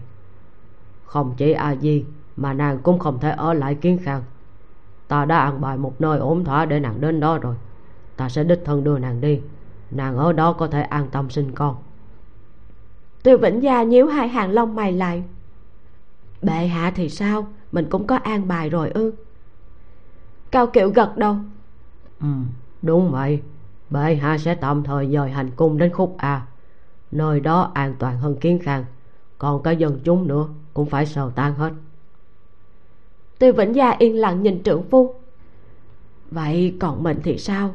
Bản thân có tính toán gì không? Cao kiệu khẽ mỉm cười, lập tức nắm lấy bàn tay đã trở nên hơi lạnh của thê tử. Nàng đừng hiểu lầm. Kiến khang đúng là có nguy hiểm. Ta không nắm chắc có thể bảo vệ được nó. Để đảm bảo an toàn mới đưa ra an bài như thế. Ta làm thế là để không có lo lắng hậu phương. Có thể thẳng tay mà đánh một trận nếu thủ được ta sẽ tận hết sức lực. Nếu không được ta sẽ tạm thời lui đi. Sau này đoạt trở lại. Ông siết chặt tay của thê tử nói tiếp. Nàng cứ yên tâm. À gì lớn rồi lòng con nó hướng về người ngoài. Ta còn muốn đứa con trong bụng nàng gọi ta là cha một lòng hướng về ta nữa đâu tiêu vĩnh gia nhìn thấy một tia vui mừng hạnh phúc trong đáy mắt trượng phu. Vì vậy bà buông lỏng trái tim gật đầu nói, được, vậy nghe theo sắp xếp của mình. Mình đang bận nhiều chuyện, không cần phải đưa tôi đi đâu. Tự tôi đi qua đó là được rồi. Khoảng thời gian này ta cũng chưa được ở bên nàng nhiều. Để ta đưa nàng đi. Nàng cho người thu dọn đồ trước đi. Đến lúc đó là đi ngay. Cao kiệu lại nói, giọng điệu của cao kiệu mang theo một chút hương vị không thể phản bác hiếm thấy tiêu vĩnh gia đáp vâng một tiếng thuận theo an bài của trường phu. Cao kiệu vuốt tóc thê tử đứng lên nói. Nàng nghỉ ngơi đi ta có chuyện phải đi đại thành một chuyến. Để hợp tác với kế hoạch bảo vệ kinh đô của cao kiệu đế hậu đã tạm thời dời hành cung từ kiến khang đến khúc a. Tin tức này nhanh chóng lan truyền trong bách quan. Khi cao kiệu đi vào đại thành nhìn thấy trong ngoài nha thự có rất nhiều văn võ bá quan tất cả đang túng tụng bàn tán. Nét mặt mang biểu cảm khác nhau, tiếng người ồn ào. Trong khoảng thời gian này phùng vệ nhận sự ủy thác của cao kiệu xử lý các sự vụ của thượng thư lệnh, đang bị mười mấy quan viên vây quanh hỏi tình hình cụ thể. Không thể nào trốn thoát trán tú mồ hôi hột. Đột nhiên, nghe có tiếng lệnh quan hô cao tướng công tới, thì thở hắt ra một hơi, vội đẩy mọi người ra vội vã nghênh đón bách quan nhìn thấy cao kiệu cuối cùng cũng xuất hiện dừng việc bàn tán lại đồng loạt tiến về phía ông. Phùng vệ cùng với mọi người chào hỏi cao kiệu, chờ cao kiệu ngồi xuống liền gấp gáp đặt câu hỏi. Ánh mắt cao kiệu đảo qua từng gương mặt quen thuộc của văn võ bá quan, nói, đúng là bệ hạ đã tiếp nhận lời đề nghị của ta. Sự việc đã được quyết định rồi. Nếu không thay đổi, thì hai ngày nữa sẽ ra khỏi cùng tiếng vò ve tức khắc không dứt bên tai, rất nhiều người âm thầm thở phào nhẹ nhõm.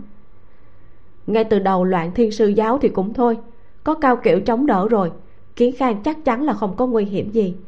Nhưng mà về sau phản quân của hứa tiết tiến quân mạnh mẽ tấn công kiến khang, sự việc đã hoàn toàn khác biệt. Cao kiệu hai tay khó địch nổi bốn tay, đã rơi vào thế bị động, không ai mà không biết. Một số người đứng ở đây hoặc là sợ chiến đấu hoặc sợ rằng lúc trước hứa tiếc xui xẻo vì vung tay ném đá xuống giếng. Nếu ông ta thật sự đánh đến thì chuyện bị trả thù là khó tránh khỏi. Không tránh được hoảng loạn. Nghe được cao kiểu có an bài như thế tự nhiên âm thầm vui mừng. Phùng vệ hỏi cao tướng công thế văn võ bá quan phải làm như thế nào? Cao kiểu nói nhưng ai nguyện ở lại cùng ta chống lại phản quân thì ở lại. Ai không muốn ở lại thì cứ đi theo bệ hạ đi khúc à trung quanh bỗng nhiên an tĩnh xuống. Không một ai phát ra tiếng. Dần dần, ánh mắt của mọi người đều đổ dồn về người đứng bên cạnh phùng vệ. Đó chính là trinh lỗ tướng quân lưu huệ, xuất thân dĩnh xuyên lưu thị. Sau khi lục quan chết, bởi vì có danh vọng mà được tiến cử, kế nhiệm chức vị của lục quan từ sau khi hai nhà hứa lục rời khỏi triều đình, hiện giờ đại gia sĩ tộc trong triều, ngoại trừ cao kiệu ra thì lưu huệ cùng với phùng bề đảm nhiệm hầu trung nhiều năm là lớn nhất.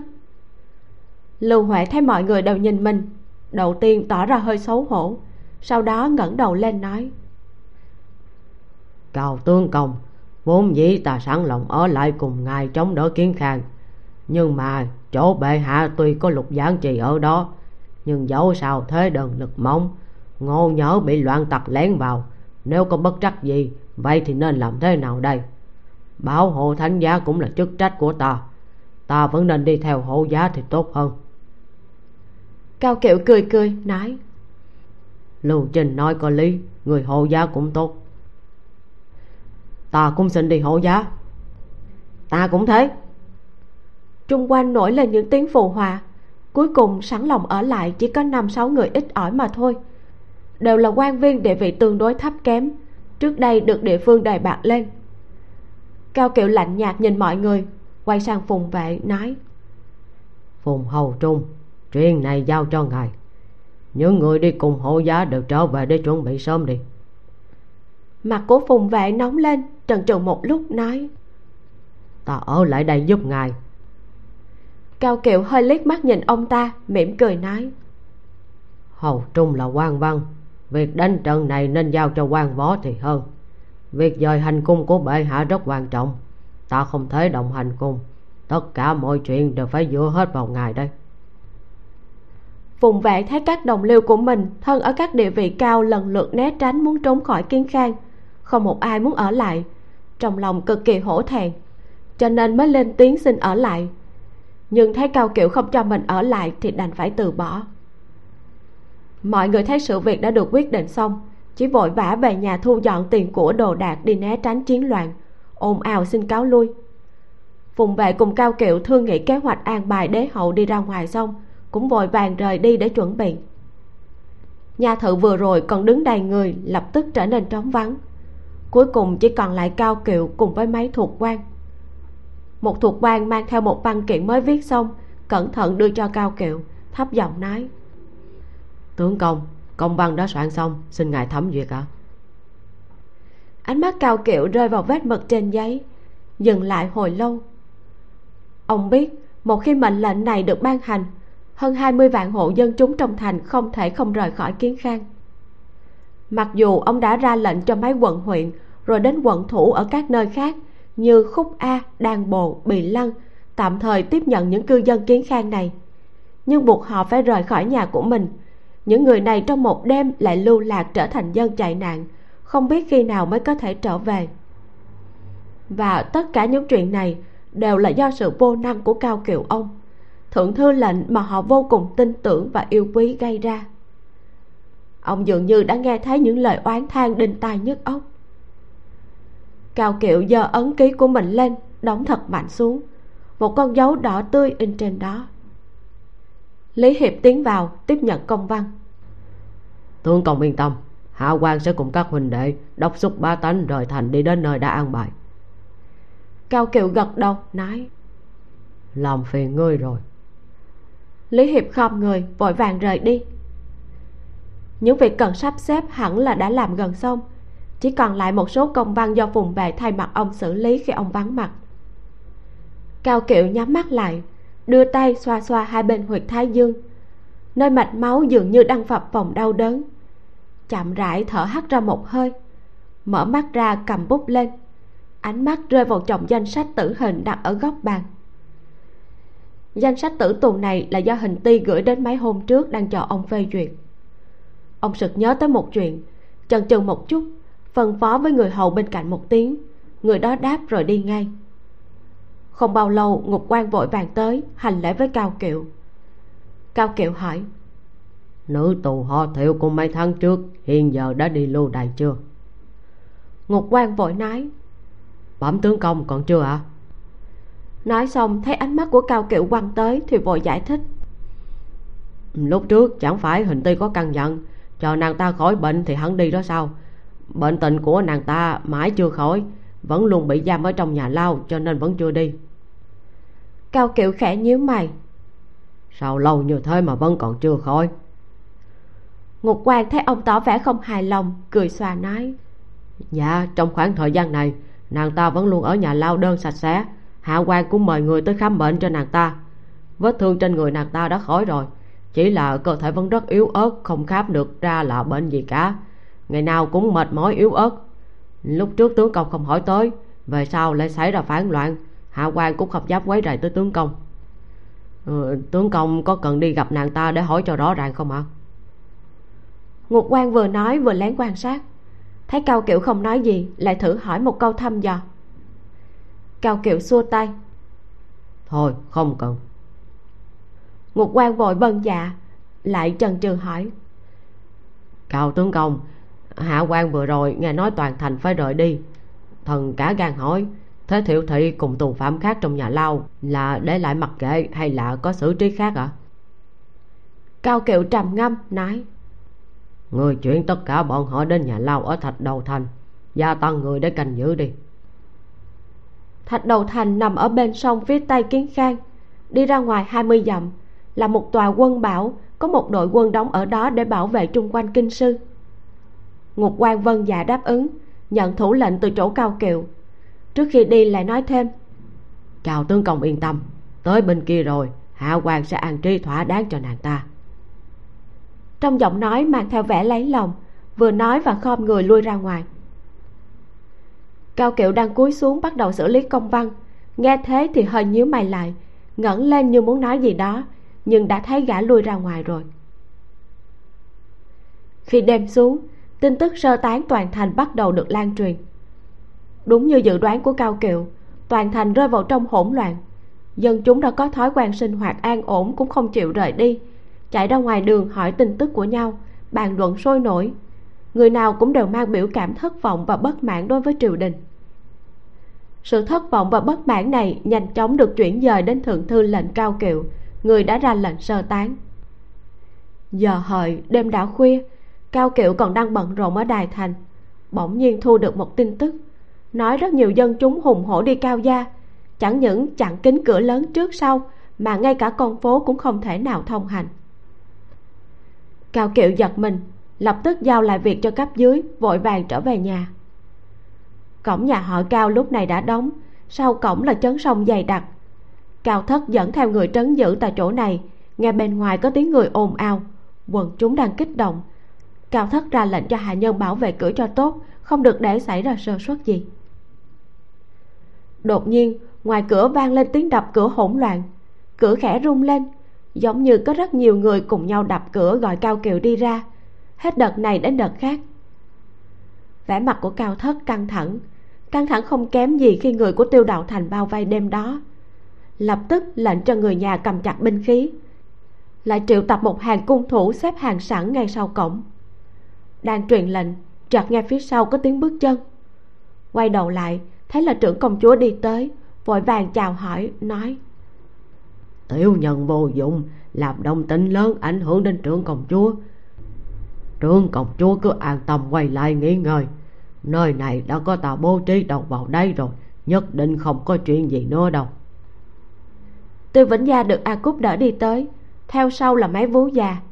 Bà đứng ở sau cánh cửa lắng nghe tiếng ồn ào náo động ở bên ngoài. Một lát sau nói mở cửa ra. Cao thất kinh hãi vội nói. Trưởng công chúa những người bên ngoài đó đều là bị điên rồi không thể mở cửa được đâu ạ. À. ngài yên tâm ta đã cho người treo tường ra ngoài đi thông báo cho lý đồ vệ rồi chắc là hắn cũng sắp tới đây. Tiêu vĩnh gia nói. Mở cửa ra. Giọng mệnh lệnh quyết đoán. Cao thất không dám cãi lời đành phải vừa bảo người tháo than cài cửa ra, vừa ra hiệu cho cung tiễn thủ xếp thành hàng đứng trước trưởng công chúa để phòng ngừa bất trắc. Tiêu vĩnh gia nói, tất cả tránh ra đi. Cao thất không thể làm gì khác hơn, đành phải cho cung thủ lui ra sau cánh cửa, đổi sang đứng hai bên trái phải.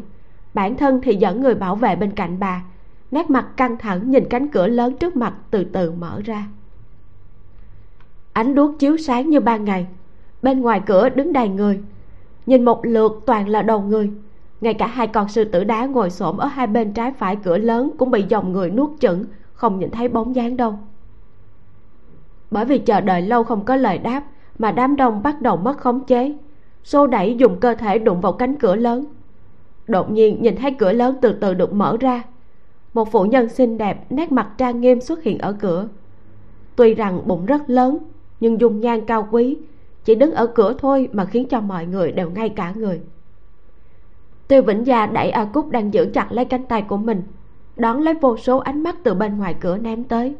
Đi lên trước vài bước rồi dừng lại, cất tiếng nói, ta chính là thê tử của cao tướng công. Ngài ấy không có ở đây, ta thay mặt ngài ấy gặp các người. Các người có chuyện gì? Tiếng ầm ĩ bên ngoài cửa dần dần yên tĩnh lại.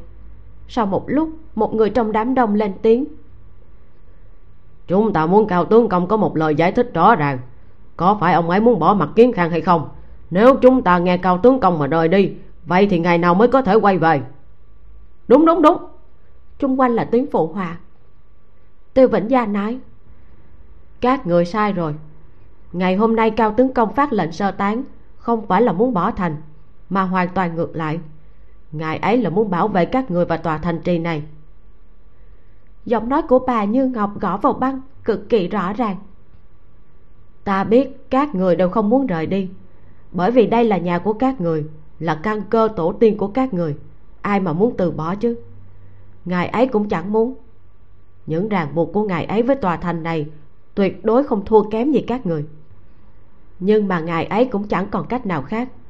Binh lính mà triều đình có thể dùng có hạn phản quân và thiên sư giáo lại hô ứng lẫn nhau thế đang rất mạnh mẽ.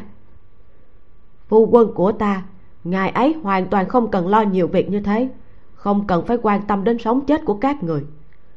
Sở dĩ ban ra mệnh lệnh này không phải là để từ bỏ thành trì, mà là để bảo vệ các người. Cũng để cho ngài ấy khi đón đánh chống lại quân địch sẽ không có vướng bận, có thể toàn lực mà đi ứng phó. Ánh mắt của bà lướt qua từng khuôn mặt một. Vào lúc này khi mà các người đang gây hỗn loạn ở đây, thì phản quân đang từ các phương hướng mà tiến tới, chuẩn bị tấn công thành kiến khang. Phu quân của ta vì để ngăn cản địch mà dốc hết sức lực, bôn ba bố trí. Ngài ấy không thể bảo đảm nhất định có thể bảo vệ được các người, bảo vệ được tòa thành trì này. Nhưng ta có thể thay mặt ngài ấy nói rõ cho các người biết. Không đến giờ khắc cuối cùng, ngài ấy tuyệt đối sẽ không vứt bỏ thành trì này. Bên ngoài cửa im ắng không nghe được một tiếng động nào. Rất đông người tụ tập với nhau, nhưng không khí lại giống như vùng đất không người vậy. Từ vĩnh gia hít một hơi, rồi cao giọng nói tiếp. Từ lúc có loạn cho tới nay, trong khoảng thời gian này, cao tướng công vẫn luôn bôn ba bên ngoài. Ngay cả ta cũng chưa được gặp ngài ấy. Các người bất mãn với ngài ấy, tụ tập lại ở đây. Dù có phá nát cánh cửa này thì cũng sẽ không gặp được ngài ấy đâu mấy ngày trước, ngài ấy vừa đánh xong trận chiến tại lệ dương. Hôm nay đúng là vừa mới trở về kiến khang. Nhưng mà hiện tại, ngài ấy lại không hề ở trong nhà kê cao gối ngủ, mà đang chuẩn bị mọi chuyện cho cuộc chiến đấu bảo vệ thành. Ngoài cửa truyền đến tiếng xì xào bàn tán, sự thất vọng cùng bất mãn trên mặt mọi người vừa rồi từ từ biến mất. Cao thất thấy thế, vội vã cao giọng khuyên nhủ. Tất cả giải tán đi mau về thu dọn rồi đến nơi mà cao tướng công đã an bài cho mọi người. Đi sớm thì có thể chiếm được vị trí tốt, đi muộn thì sợ là không có chỗ để ở đâu. Tiếng thở dài thổn thức không ngừng. Đoàn người chật kín bên ngoài cuối cùng cũng dần dần giải tán. Từ từ rồi cũng đi gần hết.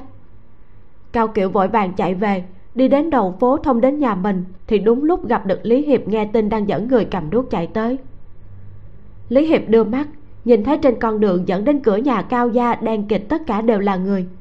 Những người gần đó dường như nhìn thấy cao kiệu liền kêu lên. Cao tướng công về tới rồi. Đồng loạt chạy tới. Lý hiệp sợ có người gây hại cao kiệu biểu cảm trở nên khẩn trương quay đầu lại nói. Cao tướng công thứ tội vừa rồi hạ quan đang mang theo mấy huynh đệ làm việc ở thành đông cho nên mới tới chậm. Cao tướng công đi mau đi nơi này giao cho hạ quan xử lý nói xong, sai người che chở cho cao kiệu lập tức rời đi. Cao kiệu lo lắng cho tiêu vĩnh gia bị hoảng sợ. Làm sao mà chịu đi? Vì thế xua tay muốn cự tuyệt. Một cảnh tượng làm cho ông giật mình xảy ra. Những người dân xông tới trước mặt ông, vây quanh ông. Một ông lão tách đám đông đi ra, quỳ xuống cao giọng nói. Cao tương công, bọn tiếu nhân đã sai rồi. Trước đó là bọn tiếu nhân hiếu lầm cao tương công vừa rồi chúng ta đã nghe tướng công chúa nói, mới biết ngài cực khổ hết lòng vì triều đình, vì dân chúng. Cầu xin ngài thứ tội. Cao tướng công xin yên tâm ở lại bảo vệ thành. Chúng tôi nguyện nghe theo ngài. Phải phải, chúng tôi cũng nguyện hỗ trợ ngài. Có tiếng hô đồng thanh phát ra từ đám đông. Sau đó mọi người phần vật quỳ xuống. Rồi một chốc sau đó nữa trên con đường chỉ còn lại cao kiệu và lý hiệp, cùng nhóm binh lính phía sau vẫn chưa phản ứng kịp, không hiểu đã xảy ra chuyện gì. Trong thoáng chốc, người đứng trên đường chỉ còn lại cao kiệu, lý hiệp và nhóm binh lính phía sau chưa kịp phản ứng, không hiểu đã xảy ra chuyện gì. Cao kiệu sửng sốt, sau đó sải bước đi lên đỡ ông cụ kia đứng dậy, cũng ra lệnh cho tất cả mọi người đứng lên. Lý hiệp cũng phục hồi tinh thần, nói bảo vệ thành là chức trách của binh sĩ bọn ta. Cao tướng công không cần các người xuất lực gì cả. Các người chỉ cần nghe theo mệnh lệnh của ngài ấy mau chóng rời khỏi kiến khang. Đó mới chính là giúp ngài ấy. Ông cụ được cao kiệu đỡ dậy thấy cao kiệu mỉm cười gật đầu với mình rưng rưng quay đầu lại nói to với mọi người. Các người đều đã nghe thấy rồi đó. Hãy nghe theo cao tướng công phân phó. Trở về nhà thu dọn đồ đạc rồi tất cả mau chóng rời khỏi thành mọi người hướng về cao kiệu dập đầu với ông, sau đó đứng lên gạt lệ giải tán. Màn đêm buông xuống, cửa thành đông mở rộng, rất nhiều dân chúng bắt đầu ra khỏi thành ngay trong đêm. Lý hiệp dẫn theo đô vệ quân duy trì trật tự trong thành, bận rộn nhưng không hỗn loạn. Qua một đêm, đến ngày hôm sau, càng có nhiều người bắt đầu ra khỏi thành. Trên đường phố, đâu đâu cũng nhìn thấy dân chúng mặt mày u sầu, dẫn theo cả gia đình đồng nghịch nghịch, giống như một con rồng uốn lượn, kéo dài nhìn không thấy điểm cuối. Canh bốn, đêm tối đen như mực. Ánh đèn le lói trong cung kiến khang chiếu rọi những khuôn mặt mệt mỏi của cung nhân thức gần cả đêm. Vào giờ phút này, cung điện kiến khang hùng vĩ với hàng ngàn căn phòng không còn thấy được nửa phần uy nghiêm và trang nghiêm trước đây. Những người bên trong người kéo tay nải, người nâng hòm xiển, vội vã ra vào. Thậm chí còn va phải nhau vì bất cẩn. Một lát nữa thôi, hoàng hậu sẽ bãi giá ra khỏi cung dưới sự theo giá của quan viên rời khỏi kiến khang. Cao ung dung cả một đêm không ngủ. Khuôn mặt nàng ta xám xịt, đôi mắt sưng hút vì mệt mỏi và tâm trạng không tốt. Tin tức xấu cứ lần lượt mà tới. Quận võ xương đã bị phản quân đến từ kinh châu công phá phản quân đang tiến về quận vọng giang đã được cao kiểu bố trí phòng thủ. Một khi quận vọng giang cũng bị công khá, kiến khang hoàn toàn mất đi lá chắn phía tây và phản quân đánh tới là việc đương nhiên. Không chỉ như vậy, loạn binh thiên sư giáo vốn đã bị đàn áp, hiện đang bành trướng như quả cầu tuyết, mượn cơ hội quân đội triều đình bị điều đi, phòng bị yếu ớt mà lại nhân cơ hội phản công. Tin tức vừa mới nhận được quận hội kê là một quận lớn rất quan trọng ở đông nam cũng bị chiếm đóng. Quận thủ trên đường chạy trốn đã bị bắt, bị chém đầu ở ngay trên tường thành. Càng đáng sợ hơn chính là, có tin đồn giáo đầu ngô thương của thiên sư giáo đã cấu kết với phản quân tuyên thành. Không đợi phản quân kinh châu đến, đã ngo ngoe rục rịch cùng hạng xuất binh. Ít ngày nữa lại lần nữa tấn công kiến khang. Quân đội đại ngô được chia thành ba loại gồm trung quân, ngoại quân và quận binh từ các châu khác nhau. Trung quân chính là túc vệ quân và đô vệ quân kiến khang do hoàng đế chỉ huy. Hiện giờ nhân số còn mở rộng hơn so với thời hưng bình đế. Nhưng quân số của hai đội cộng lại không đến một vạn. Trong khi đó, binh của các quận các châu chiếm tỷ lệ rất nhỏ, gần như không có tác dụng mấy. Toàn bộ triều đình đều dựa vào quân đội quảng lăng quân đội kinh châu trước khi nổi dậy đều là ngoại quân nằm trong tay sĩ tộc và đại thần quyền lực. Và hiện giờ, binh lính mà đại ngu có thể dùng gần như chỉ còn lại có quản lăng quân của cao kiệu. Ngoài cung truyền đến tiếng thông báo, tất cả quan viên đều đã tới, cung kính mời hoàng hậu ra ngoài. Cao ung dung rời mắt khỏi bầu trời đêm đen kịch bên ngoài cung điện, thu mình lại, đang định ra ngoài thì một cung nhân thân tín vội vàng chạy tới thấp giọng nói. Hoàng hậu bà tứ trong cung nhà lao truyền lời cao tướng công ra lệnh ngục quan chuyển hết tù phạm đến thạch đầu thành. Thiếu thị khẩn cầu quý nhân phóng thích nàng ta. Cung nhân nhìn trái phải ghé sát tai của cao ung dung thì thầm vài câu. Trong mắt cao ung dung hiện lên một tia căm ghét lạnh lùng nói. Ngươi truyền lời cho á nói là đệ đệ kia của ả đã được ta cho người đưa trở về nửa chừng khi đang trên đường đi lưu đày. Bảo ả ngoan ngoãn ở trong đó mà đợi. Tình hình nguy hiểm, không thể để xảy ra bất cứ đường rẽ gì. Qua cửa ải này rồi, chỉ cần lúc cần dùng tới thì ta sẽ tự thả ả ra ngoài. Cung nhân vâng dạ rồi đi. Cao ung dung nhìn thoáng qua cung điện sau lưng, cất bước đi ra. Cao kiệu và phùng bệ dẫn theo bách quan nhìn thấy đế hậu dắt theo thái tử từ trong cung bãi giá ra ngoài đều quỳ xuống nghênh đón. Đêm qua, hoàng đế cảm mạo ngã bệnh, vừa ốm vừa mệt, vừa ra ngoài đã được cung nhân dìu đi lên xe ngựa. Cao ung dung vẫn không trèo lên xe ngựa mà đi đến trước mặt cao kiệu nói, bá phụ, bệ hạ vì quá buồn lo mà đổ bệnh, tinh thần không phấn chấn, nên kêu cháu gái gửi lời với bá phụ, kiến khang giao cho bá phụ, tất cả đều dựa vào bá phụ à. Cao kiệu nói đây là bổn phận và trách nhiệm của ta. Cao ung dung nâng ông đứng lên, cũng bảo mọi người bình thân. Sau đó quay đầu lại nhìn túc vệ quân đang xếp hàng nơi xa, nói tiếp. Bá phụ, bệ hạ và cháu đã thống nhất với nhau. Tuy không thể ở lại cùng sống chết với kiến khang, nhưng mà túc vệ quân không cần phải điều đi toàn bộ. Chỉ cần mang theo tả hữu nhị doanh là đủ rồi. Nhân mã còn lại thì ở lại, cùng bá phụ chống lại phản quân bảo vệ toàn thành các đại thần nhìn nhau cạo kiệu nói ngay. Không được đồ vệ quân đã ở lại rồi. Túc vệ quân vốn có trách nhiệm bảo vệ an nguy của bệ hạ. Huống chi lần này là di giáo không thể được đâu. Cao ung dung nói cháu biết để số nhân mã này ở lại chỉ như muối bỏ biển cũng không giúp mấy cho bá phụ ngăn địch. Nhưng mà đây là tấm lòng của bệ hạ và cháu gái mong bá phụ nhận lấy có thể tùy ý sử dụng và điều động à nói xong sai người đi truyền đạt lại thánh chỉ cho túc vệ quân.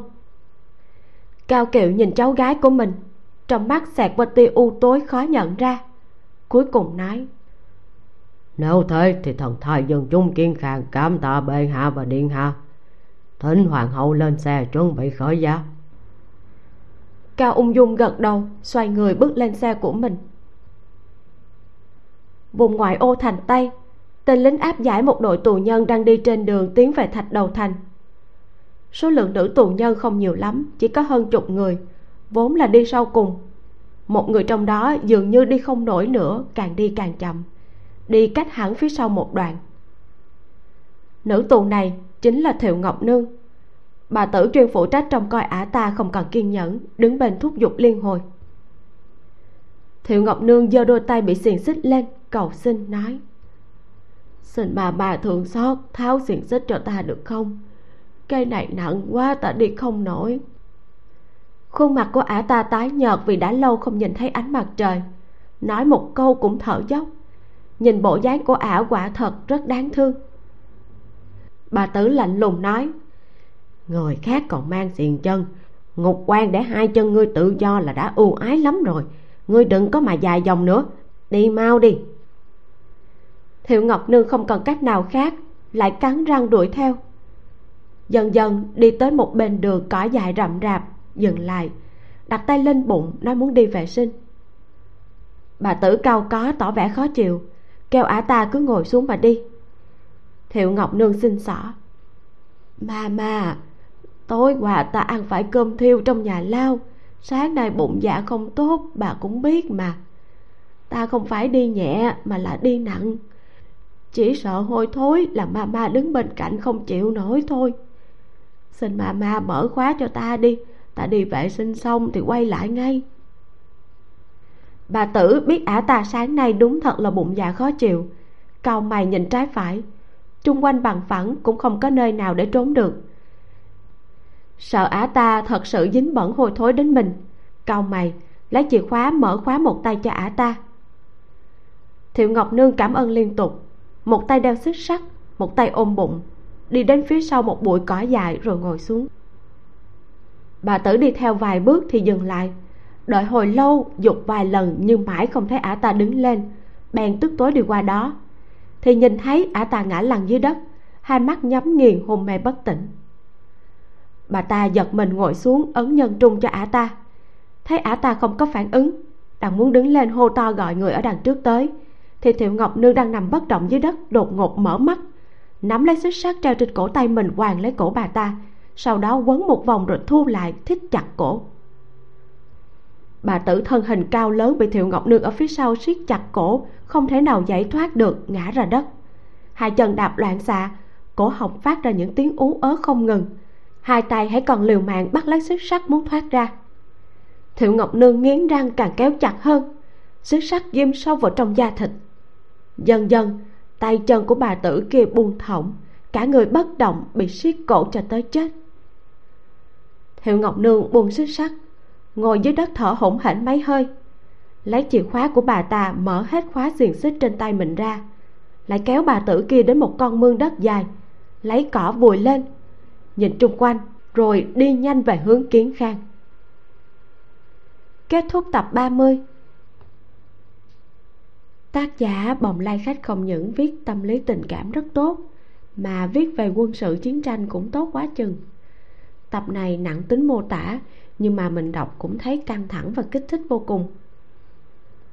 Nguyên một cái triều đình thối nát, từ vua cho đến quan, đa phần là những kẻ hèn chỉ biết hưởng thụ công sức của người khác. Cao kiệu ông ấy là người trọng tình nghĩa, có tâm với đất nước và người dân, nghĩ cho người khác trước khi nghĩ cho mình chứng kiến những kẻ đó lũ lượt chạy trốn, để lại kiến khang cho một mình cao kiệu chống đỡ. Mình thấy thương ông ấy quá chừng luôn. Nhưng mà mình chợt nghĩ, cao kiệu ông ấy vừa có tâm vừa có lực, có thể làm được điều mà ông ấy muốn. Dù là phải nai lưng ra làm việc ngày đêm mệt mỏi cực độ, nhưng mà ông ấy cũng không cảm thấy thẹn hoặc là tiếc nuối điều gì. Đó cũng là một cái may mắn của ông ấy. Chứ có nhiều người có tâm nhưng mà bất lực, cả đời phải tiếc nuối dây dứt hoặc là thậm chí phải chết trong bế tắc vì bị các thế lực chèn ép bức bách. Cuối tập này, thiệu ngọc nương đã thoát được và đi đến kiến khang. Bạn đoán xem, ả ta sẽ đi đâu và làm gì? Còn có mộ dung triết cũng đến kiến khang, làm việc gì đó theo sự sai bảo của mộ dung thế nữa. Hãy đón nghe tập sau để biết chuyện gì xảy ra nhé tập truyện hôm nay dừng tại đây. Mình là vi miu xin chào và hẹn gặp lại bạn trong tập sau.